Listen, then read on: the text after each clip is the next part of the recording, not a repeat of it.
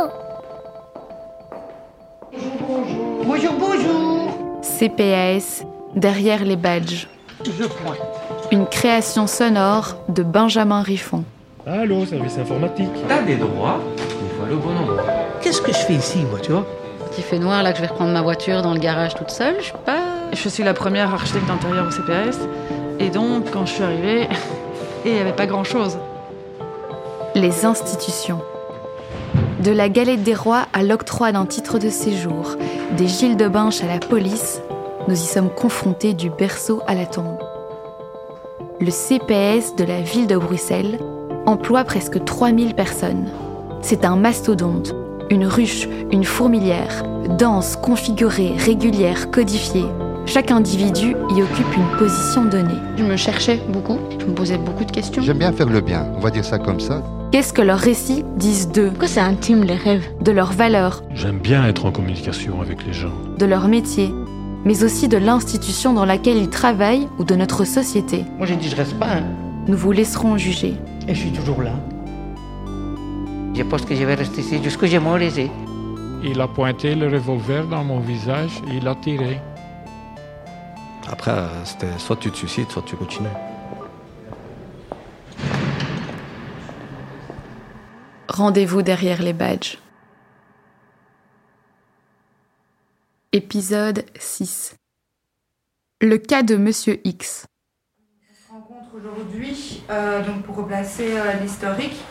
Donc c'est un monsieur qu'on suit et qui était suivi dans le secteur d'Asma, qui a été momentanément absente et remplacée par Isabelle. Voilà, et donc c'est une personne qui est effectivement connue et suivie par la cellule prévention-médiation parce qu'il y a eu des antécédents de violence. Par violence, on peut entendre différents types, mais en tout cas, cette personne-là a eu, à un moment donné, des gestes agressifs dans une autre antenne. Et il est arrivé ici sur l'antenne nord-est, et directement, avec l'intervention de la cellule, on a envisagé qu'est-ce qu'on mettait en place, parce que monsieur avait été exclu momentanément. Et cette exclusion, en fait, perdure. Donc, c'est un des points, justement, qu'on doit aborder ici aujourd'hui, c'est qu'est-ce qu'on fait avec cette personne qui a évolué dans le temps, dans ses problèmes de santé mentale et aussi avec le contexte de simplement qui reprend le suivi. Omar, tu voulais ajouter quelque chose par rapport à ça? Je m'appelle Omar, j'ai 39 ans, je suis né à Bruxelles, j'ai grandi à Bruxelles, j'ai fait mes études à Bruxelles, je suis un vrai bruxellois de d'âme comme on dit. Depuis 15 ans, moi je suis animateur. Je travaillais dans les maisons de quartier, je travaillais service prévention dans certaines communes. Ça a été bien sûr une force pour moi par rapport à ce travail, parce que ce travail, justement, il faut faire appel aux ressources qui sont en soi. Cellule prévention et médiation de conflits, ça veut un peu dire tout et... Je ne vais pas dire n'importe quoi, mais ça veut un peu dire tout et on n'a pas de limite, quoi. Donc on est souvent dans l'accompagnement lorsque ça se passe bien, et l'accompagnement qui s'appelle l'accompagnement administratif, social, médical, etc. etc. Et il y a le côté prévention, et c'est ce côté prévention que nous, on essaye justement de travailler en étroite collaboration avec nos collègues, on va dire les AS, pour éviter justement que ça arrive au clash. C'est ce côté prévention. Monsieur, on sait qu'il est interdit de s'amuser social tant qu'il n'y a pas un suivi psy en cours. Ouais. Et là, ce qui est de source sûre, c'est qu'il a un suivi psy pendant qu'il est en prison. Ce serait bien justement de créer un lien de ce suivi psy lors de sa sortie de prison, et ça va lui permettre de lui donner un billet d'entrée au service social. Parce que si en prison, il a un suivi psy, et que lorsqu'il se retrouve dehors, ce suivi psy, il n'a pas de continuité, c'est-à-dire que le sens aussi, il est un petit peu bloqué à ce moment-là. Et ce suivi psy, il est bloqué parce que le service social demande ce suivi psy. Il y a le service des personnes qui sont en détention. Après détention, il y a un service social aussi pour ça. Hein. Ils peuvent être suivis par la centre juridique. Et la centre juridique met tout ça en place. Hein. Donc ça, c'est à suivre aussi après. Hein, ça, c'est théorique. Hein. Ça, c'est théorique. Oui, mais normalement... Parce que dans la réalité, les dernières fois... Il est sorti. Le seul service social existant, c'était le CPS de Bruxelles. Hein. Et donc le souci qu'on a aujourd'hui avec ce monsieur, c'est que si demain on n'a pas des garde-fous judiciaires à sa sortie et que c'est pas conditionné à certaines choses, c'est-à-dire de dire monsieur à votre sortie on attend ça Et si jamais vous ne faites pas ça, à ce moment-là, il y aura tel ou tel cadre posé. Si on n'a pas ça pour nous aider, on risque d'être de nouveau dans les mêmes difficultés. Et même pour lui. Parce que pour lui, il nous l'a dit la dernière fois, hein, je serais mieux en prison que de rester dehors, lâché comme ça, parce que je vois le coup que de toute façon, je vais encore faire des conneries. Et qu'est-ce qu'il a fait ? Aimer accompagner une personne, faire de l'immersion dans sa vie, c'est pas quelque chose que, entre guillemets, qu'on va t'enseigner dans les écoles ou quelque chose. C'est vraiment quelque chose que soit tu ressens le sens de cet accompagnement, soit tu ressens pas le sens de l'accompagnement et à un moment donné, tu risques de te perdre. C'est vraiment quelque chose qui doit être vraiment ancré dans notre personnalité.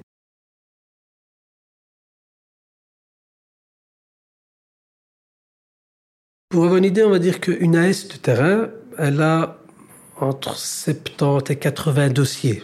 Après, il y en a peut-être qu'ils en ont peut-être un peu moins, d'autres qu'ils en ont peut-être un peu plus, mais c'est une bonne moyenne, entre 70 et 80 dossiers par AS. Dans une antenne, ça tourne en général autour de 11-12 AS là. Donc si on va prendre 10, pour prendre même 10 fois 70-80, on est à 700-800 dossiers. On n'a pas 700-800 interventions en antenne, on va pas se mentir.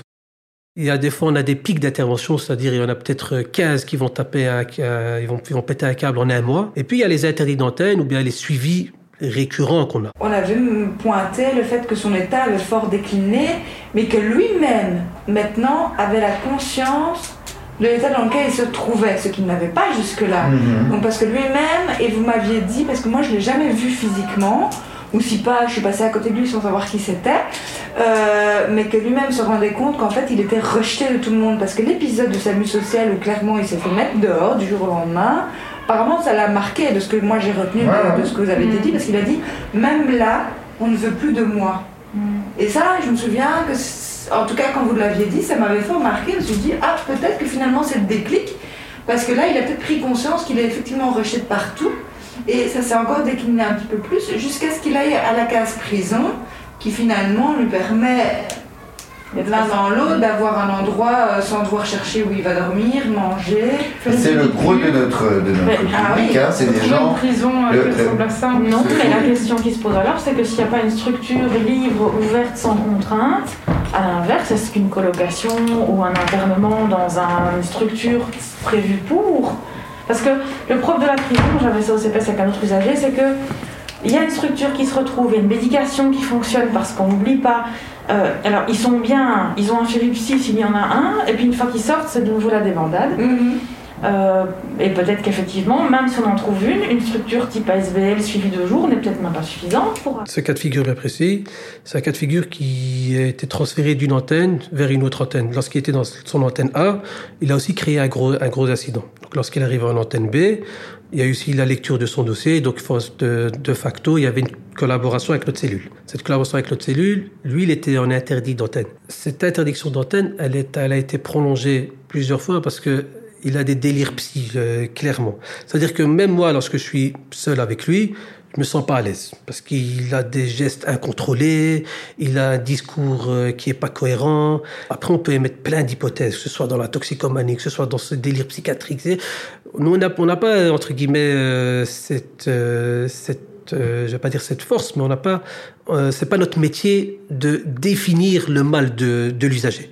Nous, entre guillemets, notre mission, c'est justement de l'accompagner de manière douce vers une solution à ses problèmes. C'est ce vide d'après-prison qu'il faut combler, tu vois. Non, en fait, donc il est passé devant le juge, mais la décision du juge, elle n'est pas encore tombée. Parce que maintenant, on peut mettre en place tout ce qu'on veut. Si finalement la décision du juge revient dans 6 mois, en 6 mois, le personnage peut avoir changé aussi. Hein. C'est ça, ouais, c'est ça. Faudra-t-il prolonger ou non l'exclusion d'antenne ?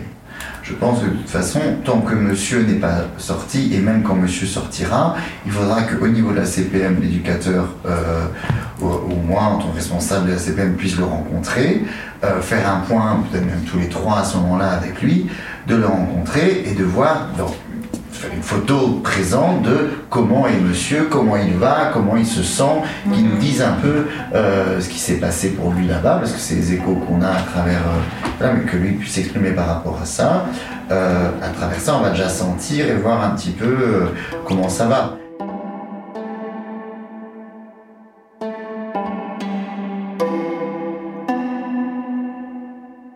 voit les autres institutions, c'est qu'une fois que tu n'as plus accès, ben, le contact, il est rompu. Et moi, à ce moment-là, de ce côté-là, j'essaye de reprendre le contact, j'essaye de savoir à quel moment ça a bloqué. Et je continue à faire ce suivi social, ce suivi vraiment de psychothérapeutique, mais vraiment au sens large, hein, avec lui, mais de loin. De loin, comme ça, il n'est plus en contact direct avec la personne stress. Ça peut être aussi avec les accueillants. Hein. Il y a souvent, du moins, j'ai certains suivis qui me disent « Moi, quand il y a telle accueillance, je ne vais pas venir. » Donc, ça ne se passe pas forcément avec certains AS. C'est vraiment la posture de l'institution à différents niveaux qui font qu'à un moment donné, ça cloche.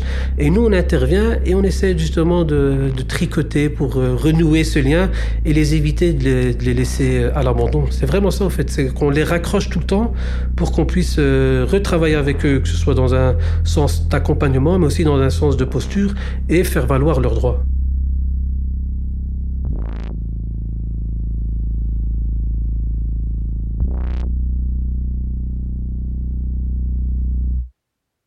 Les champs d'action, je t'ai dit, il est vraiment large parce qu'on s'adapte, tu vois. On s'adapte nous-mêmes à la problématique de la personne et en fonction de ses forces et faiblesses, on essaie de voir quel accompagnement adapté on sait mettre. On fait rien de notre propre chef, hein. Toujours cette collaboration au sein d'équipe, cette collaboration avec la chef d'antenne, avec si, pour justement voir quelles sont les possibilités qui s'offrent à monsieur ou à l'usager en fonction de sa situation. Ça veut dire qu'il ne faut pas vendre du rêve à l'usager en pensant ou en lui faisant croire, ne fût-ce qu'à l'instant, qu'on a un pouvoir décisionnaire et qu'on va peut-être le sortir de. Non, on doit lui faire comprendre que justement, nous, on est juste un autre moyen de communication, un outil, et on va créer des espaces justement de discussion par rapport à tous ces blocages, mais on est neutre et on est vraiment indépendant de la décision qui est prise en interne. L'institution nous demande quelque chose, mais comment transformer le dialogue institutionnel en dialogue de terrain. Et ça, c'est compliqué. Et ça, justement, ça s'apprend avec le temps. Et ça, parce qu'au début, c'était le début, quand on rentre, on est motivé, donc on est impliqué en disant « Non, t'inquiète, on rassure », alors que on rassure sachant qu'on n'a aucune décision là derrière. Donc on le rassure et au final, ça peut se retourner contre lui. Donc il ne faut pas adopter une posture institutionnelle très rigide envers eux parce que c'est cette rigidité qu'ils ont connue tellement dans leur vie qui ont fait qu'ils se sont retrouvés là-dedans. Donc on est là pour trouver un autre moyen de communication, un autre pont, on va leur créer un autre pont pour faciliter cette évolution. Parfois, les usagers, ils ont besoin que la parole vienne de leur assistant social, et parce que bon, l'éducateur, il n'est pas assistant social, donc il peut continuer à dire les choses comme il veut. Ils ont besoin, on n'a rien à faire, ils ont besoin d'un contact. Et pour pas justement rejouer l'exclusion et se sentir encore plus exclus et encore plus angoissés, ils ont malgré tout besoin que ce soit leur AS, mon AS. Moi, tu vois, ce que j'avais peur par rapport à ça, c'est qu'on joue le mauvais rôle qu'on veut pas donner. Oui, mais en attendant. Tu vois le fait, tu vois quand tu dis, par exemple, tu vois, moi j'avais Sarah aussi, la digérer et tout, mais le fait de passer par moi et de confirmer ce que j'ai dit, sans passer par téléphone directement, j'avais peur que alors c'est moi la mauvaise essentielle qui veut pas donner l'aide, alors que je travaille en tant d'institution. C'est parce qu'on avait dit stop, on arrête, on avait Catherine à l'époque qui est intervenue pour ce dossier-là aussi. On avait dit stop, il faut arrêter ce jeu de donner des avances, etc. Ils doivent comprendre. Ce soit la décision. C'est quelqu'un qui n'est pas rationnel. Il n'y a pas à mettre en question la décision. Oui, voilà. C'est comment la communiquer. Quand il y a un refus, de toute façon, nous, on se plie toujours derrière la S, c'est peu importe la décision. Mais tu ne peux pas savoir à quel point, moi je le observe dans tous les dossiers, quand la S a un rôle central. Au niveau du CPAS, et là, mon AS, ils disent ça, les bébés, mon AS, j'ai l'impression que ma soeur, mon psy, mon machin, un truc. Et nous, on n'a rien à faire en tant qu'éducateur, on n'est pas AS, on ne sera jamais AS. Omar, t'es où ? Et ça, c'est la phrase magique, Omar, t'es où ? Après, ça fait partie de notre contrat, tu vois. Le Omar, t'es où ? Il est facile dans la bouche des personnes opposées. Mais nous, on sait bien qu'à un moment donné, on n'a pas 3 millions de solutions. Donc, OK, je viens. OK, viens, monsieur, on va parler. Lila, lila, lila, lila. Mais réellement, qu'est-ce qu'on met après? Sachant que monsieur, en antenne, tu vois, mec, le suivi, il est quand même au point mort. En tout cas, je dis point mort, c'est vraiment la réintégration proprement dit, elle est au point mort. Lui, lorsque je fais un accompagnement, ce qui me parle souvent de recherche-logement, je lui dis, viens, on va rechercher du logement. Mais je vois, mec, lui, il n'est pas intéressé par ça. Lui, il me dit, je veux rechercher du logement, mais lui, il a une autre identité. Lui, l'identité, c'est d'avoir une avance sur son risque. Tu vois, il joue sur ça. Et l'AS, elle n'est pas dupe, elle sait très bien que c'est pour ça, tu vois. Chacun est dans son rôle, on peut mettre un pas de côté, Omar peut le faire et il le fait bien, de pouvoir à des moments recentrer les choses. Mais il ne sera jamais assistant social, et d'ailleurs tant mieux, parce qu'à des moments, ça permet aussi de mettre un pas de côté et régler pas mal de choses, en disant « moi j'en sais rien, faut que je pose la question ». Oui, ça permet de donner un... Qui sait, hein, chacun son rôle, chacun son rôle. Voilà. Les éducateurs, ils me disent des fois « ouais, mais Dimitri, ça serait plus vite, si on pouvait avoir accès à une âge, faire imprimer un carte ». Non, vous n'êtes pas AS, et tant que vous ne serez pas AS, ça vous permettra de dire « moi j'en sais rien ». Mais le souci, c'est qu'on nous appelle, c'est pour des paiements, quoi. Tu vois, on nous appelle pas pour d'autres démarches, d'autres choses avec monsieur. Oui, monsieur, qu'est-ce qu'on va... Tu vois, à la rigueur, s'il y a un travail qui se fait, ouais, si moi je demande quelque chose de monsieur, par exemple, je dis monsieur, est-ce que vous avez été voir le médecin? Bah, si on qu'il y a une accroche sociale. Qu'il y a une accroche sociale aussi. Parce que ça, c'est ta place à prendre. On a un peu juste la casquette de... Non, mais tu vois, on a un peu la casquette de banquier. On va pas donner, on veut stopper l'aide, alors qu'on pourrait faire d'autres aides en parallèle, des aides médicales. Je parle par exemple d'aide médicale. Est-ce que tu as été voir le médecin? Qu'est-ce qui s'est passé? Alors on peut... Mais faire participer alors la centre sociale pour d'autres choses. Ou juste à ce moment-là, si tu prends ta place et tu dis à ce moment-là, tu pourrais faire dans ce sujet-là. Par exemple, tu dis, bah là c'est vrai que je prends une place plus cadrant, je vais le monsieur dire, écoutez, on a déjà discuté, monsieur, c'est pas ce qui va vous aider, ces avances et tout ça, vous savez comment c'est. Je voulais vous le dire clairement à haute voix pour que vous l'entendiez de ma part, avec les avances, ça on va plus faire. Par contre, je vous laisse pas tomber, dans 3 jours je vous rappelle et j'aimerais bien entendre comment ça va avec vous et est-ce que vous avez réussi à aller chez le médecin. Mais alors, 3 jours après, il faut que tu l'appelles, pas pour une question financière, et tu reprends ta place qui est plus une place finalement un peu AS, accompagnement social, voilà. Et ça c'est après chacun, mais bon, on va pas se cacher. Mais pas juste pour les paiements, oui, parce que leur quand c'est pour les paiements, voilà. C'est vraiment pour... Moi franchement c'est comme ça que je le ressens, hein. Quand on appelle pour les paiements, ça, c'est un peu... Ça, ça a glissé, ouais. Parce que justement à un moment donné on est pris de court et on répond à la question, à la demande, et en fonction de l'état de monsieur aussi. Et à un moment donné, je ne sais pas comment il est maintenant, mais il n'était pas du tout dans la perspective ni dans l'optique de discuter. Ou et rien ne nous oblige de rester dans ce contact en lien avec justement avec la question financière. On peut très bien reprendre une place différente et parfois... Moi je sais que quand il était en prison, pendant le confinement, il m'appelait. La première année, c'était violent à trouver l'équilibre. J'ai mon téléphone privé et j'ai le téléphone du boulot professionnel. Mais le téléphone professionnel, je le laisse allumer parce que j'étais dans, je vais pas dire l'angoisse, mais j'étais dans cette approche où je me dis, si ces personnes isolées, seules, pas de contact, ils se retrouvent dans une galère. Je suis leur première personne de contact qu'ils vont penser. Je suis pas un gars de bureau, tu vois, je vais pas dire écoute 16h30 moi désolé je ferme et je me casse, tu vois. Je suis là, je suis pris dans l'accompagnement, je suis pris dans son suivi. Je vais leur passer mais je me dis mais je peux pas le laisser comme ça, tu vois. Quand je te parle des situations comme ça, c'est le gars par exemple, il est là, il a besoin d'aller à l'hôpital. Tu vois l'heure, tu dis non, je vais jamais sortir de la moi de là à l'heure. Mais le gars, tu vois, il est dans un état tellement entre guillemets tellement mal. Tu te dis non, tu sais quoi, c'est pas grave, tu vois. Tu le prends avec toi, tu vois, tu sors de l'hôpital, il est 20h.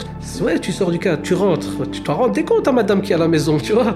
2h du matin, je reçois des messages. Et donc, quand j'entends un message, j'allais voir.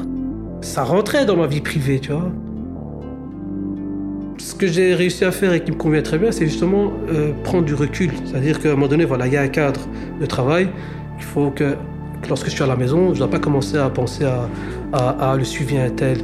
Mais la nature humaine veut qu'une fois que tu subis un stress dans ton travail, forcément tu vas y penser en dehors de ton travail. C'est la nature humaine, ça. Tu sais pas, t'as beau dire oui, on va créer une bulle. Mais non, parce que si là, dehors, il y a quelqu'un qui te menace directement, tu vas pas rentrer en disant c'est bon, c'était au travail, c'est réglé. Avec le temps, t'apprends à vivre avec, tu vois. Moi, au début, à la maison, quand je rentrais, j'avais besoin de, entre guillemets, de vider. Donc, je prenais ma femme pour ça. Je vidais. Mais après, je me dis, non, en fait, je peux pas aussi, tu vois, parce que après, elle aussi, elle va, entre guillemets, elle va en pâtir, elle risque de s'inquiéter, elle risque de... Donc, je me dis, non, tu vois. J'ai 40 minutes de trajet, plus ou moins. C'est 40 minutes de trajet.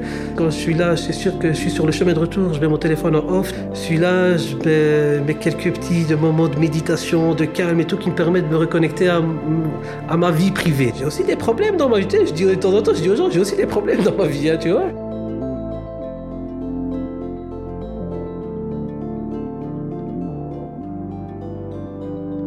Ok, on a le droit de les voir en extérieur sur un café, mais après de temps en temps, on va chez eux. Parce qu'on va chez eux et qu'on est seul avec eux, ben on est seul avec eux.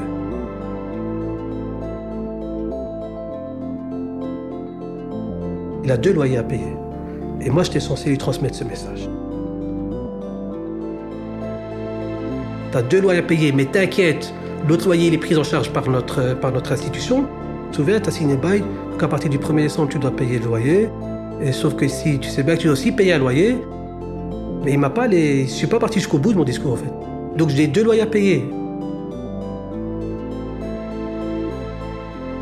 Je lui dis ouais, officiellement t'as deux loyers à payer. J'ai pas eu le temps de terminer qu'il m'a sorti un couteau de 15 cm comme ça, en me disant dis-moi c'est qui cette personne, moi je vais aller le tuer, je vais aller. Il commence à menacer de tout le monde. Et il était genre à 2 mètres de moi avec un cm comme ça, enfermé dans une pièce. Et c'est là que tu te retrouves seul. En plus, lui, il était debout, moi, j'étais assis donc dans une chaise. Je me dis que le moyen de communication, il est toujours mieux que lorsqu'on est au même niveau, tu vois. Non, parce qu'on est au début, on était nous deux assis. Donc, je me dis, moi, je vais pas lui annoncer ça. Lui, assis, moi, debout. Il me dit, je vais mettre à son niveau de communication. On a quand même quelques techniques de communication. Je vais mettre à son niveau de communication. Je me suis assis pour qu'il n'y a pas de dominant-dominé dans cette histoire. Mais une fois qu'il s'est énervé, lui s'est levé. Et lorsqu'il s'est levé, je me dis non, si je me lève, il va peut-être prendre que c'est une attaque, c'est une agression. Je suis resté assis. Je lui ai répété calmement, dépose ce couteau, tu vois. Je n'écoutais plus ce qu'il disait. Je voyais que le couteau. Je fais dépose ce couteau. Bon, pour moi, ça a duré 20 minutes. Peut-être que dans la réalité, tu aurais mis un chrono, ça aurait peut-être duré 3 minutes, tu vois ce que je veux dire. Mais j'étais là, je voyais que le couteau, il a vraiment lâché toute sa colère. Donc moi, j'ai toujours pas annoncé que t'inquiète. Je peux lui dire t'inquiète, mais jette le couteau, on va discuter. Puis il a pris au mauvais sens, quand je lui dis dépose, il a jeté le couteau, mais on était dans une pièce. Donc lui, il a jeté le couteau dans un coin, mais c'est passé peut-être à 1 mètre, 2 mètres de moi. Quand il a baissé le couteau, moi j'ai eu un coup, c'est bon, je commence un truc qui m'a calmé. Mais après, je me suis dit, mais en fait, qu'est-ce que je fais ici, moi, tu vois? Je te promets, je me dis, qu'est-ce que je fais ici, moi? Je suis là, je travaille pour qui, moi, dans cette histoire? Tu vois ce que je veux dire?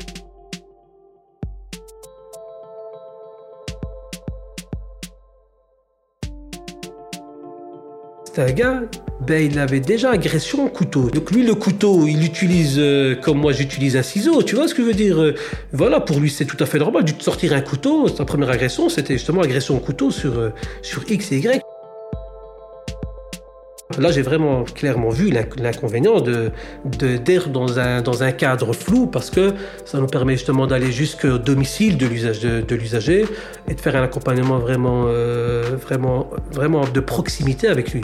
Mais quand je dis quand des personnes psy comme ça qui pètent un câble et qui se rendent dans des états seconds, tu vois que son œil devient tout rouge et tout, tu te dis oh, attends.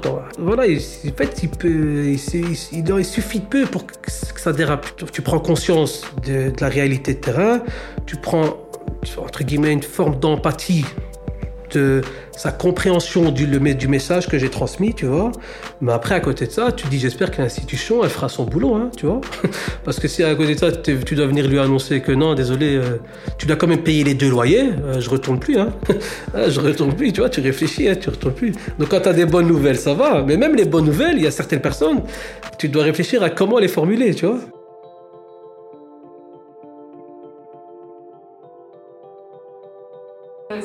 En fait, c'est ça le problème, c'est que la société, de par son grand ensemble, elle est structurée ainsi. Elle est structurée par le comportement, ben on peut... La récompense. Mais comment, tu vois les enfants ici, là, le problème en question, c'est qu'on sait que monsieur, il a cette problématique de s'adapter à ces différentes structures. C'est d'ailleurs pour ça qu'il a été rejeté des différents centres. Et la position de Dimitri, je pense qu'il essaie d'expliquer, en tout cas qu'on essaie de prendre ici, c'est de prendre une autre approche, un autre point de vue, parce qu'on sait que dans la réalité, monsieur, il a du mal à rentrer dans ces structures d'étape après étape après étape. En tout cas, qu'on en est conscient. Si même le SAMI lui a fermé la porte, c'est là que tu vois la violence. Moi, j'en ai un, par exemple, il rentre en prison. ça va pas avec mais c'est ça. Mais en fait, c'est justement c'est ce petit équilibre qu'il faut trouver. Ah oui, mais quelles sont les idées? Mais disons que s'il y a une cellule prévention qui existe, c'est pour une raison qui est bien, c'est que on est obligé de mettre un pas sur le côté et de faire un peu différemment avec ces personnes-là. Voilà. C'est tant mieux si ça fonctionne, la récompense, et que cognitivement, pour beaucoup de personnes, ça fonctionne au niveau du CPS. Et je crois d'ailleurs que ça fonctionne. C'est un peu ça, on vise à l'intégration. Si ça roule, après tu pourras aller au DE, etc. Et on vise un petit peu la porte. Tant mieux, si pour beaucoup ça fonctionne, tant mieux. Et puis il y en a certains, mieux tout, pouf, tu vois pourquoi ils veulent plus signer leur contrat, ils veulent pas machin, tu vois. Mais parce que souvent, ce sont les mêmes, ce sont ceux qu'on accompagne, ce sont des gens qui en fait n'ont connu que l'exclusion. Dès le départ, souvent familialement, souvent à l'école, ça se passait pas là, ils se sont fait jeter l'école, se jeter la structure familiale, jeter... Et donc, on veut croire qu'en arrivant ici, on va réussir finalement à remettre tout un peu en place, et voilà. Mais ils rejouent ce qu'ils ont toujours connu, c'est ce phénomène de l'exclusion. Tu sais, moi je suis issu d'une famille nombreuse, 8 enfants. Tu peux pas, entre guillemets, combler les envies des 8 enfants. Donc à un moment donné, tu dois savoir jongler avec, c'est pas ton tour, ce sera peut-être toi, t'es le prochain. Donc là, aujourd'hui, on va faire plaisir au frère à tel, toi, tu seras le prochain. C'est avoir un ballon. C'est certaines personnes, tu vois ça souvent dans le parc, tu vois. Souvent, ils disent non, c'est mon ballon. Alors qu'un ballon, c'est fait, tout seul, tu t'amuses pas. Tu dois être en groupe pour jouer. C'est-à-dire que si t'as quelque chose, mais tout seul, tu vas pas profiter que si tu fais partager ce que tu possèdes, tu fais partager avec les autres. C'est vraiment l'image du ballon. 8, on n'aura pas 8 ballons, un ballon. Avec un ballon, il y en a 8 qui rigolent, tu vois. Et c'est ça la force. C'est pas grave si le dernier qui est dans ton équipe, il sait pas jouer ou bien il est limité. Mais il a quelques qualités. C'est-à-dire s'il a des qualités, ben on va jouer avec ses qualités. S'il est grand, s'il est gros, s'il est long, ça, eh ben on va trouver un poste adapté à ses capacités. Mais au moins, les missions qui lui seront attribuées, ils seront adaptés pour lui. Et là, il va prendre confiance et c'est comme ça qu'on évite d'échouer, adapter à chacun. Et c'est pour ça qu'il y a faut entre guillemets prendre conscience de cette réalité. On n'a pas tous les mêmes capacités, pas tous les mêmes niveaux, tu vois. Mais par contre, si on travaille tous avec nos forces et qu'on arrive à éviter, entre guillemets, à rester braqué sur nos faiblesses, mais si chacun amène sa petite force, c'est ce qu'on appelle l'expression, chacun amène sa petite pierre à l'édifice, tu vois, et c'est ensemble qu'on va construire quelque chose. Mais si tu dis non, moi je veux qu'une catégorie de personnes qui n'ont que cette faiblesse-là, c'est la mentalité purement capitaliste, américaine, appelle ça comme tu veux, tu vois. Mais c'est-à-dire qu'on a des horaires et on avance vers une seule direction et on met de côté des millions et des millions de personnes, tu vois. Ils sont de côté, mais ils existent quand même. Il faut bien qu'il y ait des personnes qui les regardent, tu vois. Tu sais, mon père, il me disait toujours, hein, il prenait une branche comme ça, il la cassait en deux. Il me dit, tiens, casse-la. Tu la casses, il me dit, ça, c'est facile. Il en prenait 5, 6 comme ça. Il me dit, tiens, essaie de casser cela. Et t'arrivais pas, quand tu rassembles plusieurs branches, t'arrives pas à les casser. Il me dit, ça, c'est la réalité de la vie. Il me dit, si tu t'arrives à t'entourer de bonnes personnes, ben, ensemble, vous serez toujours forts. Cette éducation que j'ai vue, voilà, de par... mon origine, de tes parts, de par les combats que j'ai dû mener dans la vie, tous à un moment donné ou à un autre, on va subir des difficultés, tous. C'est la règle de la vie. Les difficultés, tu dois avoir les bons outils pour les surmonter. Pour avoir les bons outils, ben, à un moment donné, il faut que tu t'orientes vers les bonnes personnes. Tu ne vas pas t'orienter vers le maçon si tu as un problème d'électricité, tu vois.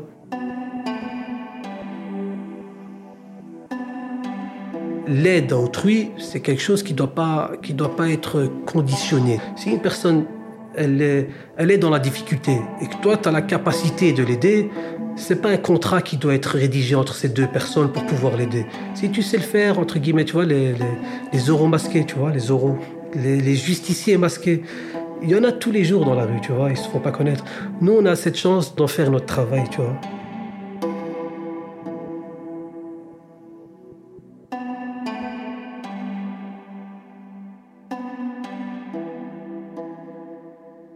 C'est ça, entre guillemets, la richesse de la vie. C'est qu'on a tous des problèmes, mais je te partagerai que mon sourire, tu vois.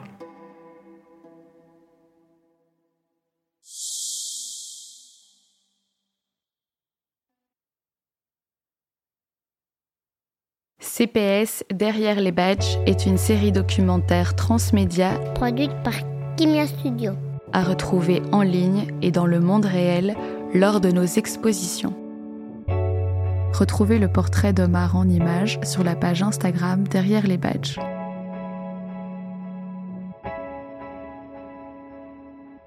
Basé sur une idée originale de Benjamin Rifon, avec le soutien du CPS de la Ville de Bruxelles et la participation de ses employés.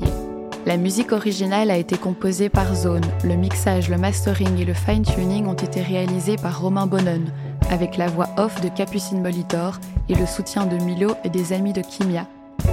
De Flora Jacolin en montage, de Samuel Corda et Léa Barachina pour l'exposition, d'Aurélien Rifon pour la production. Prise de son, réalisation et montage par Benjamin Rifon. Derrière chaque badge, il y a un corps, un cœur, une histoire.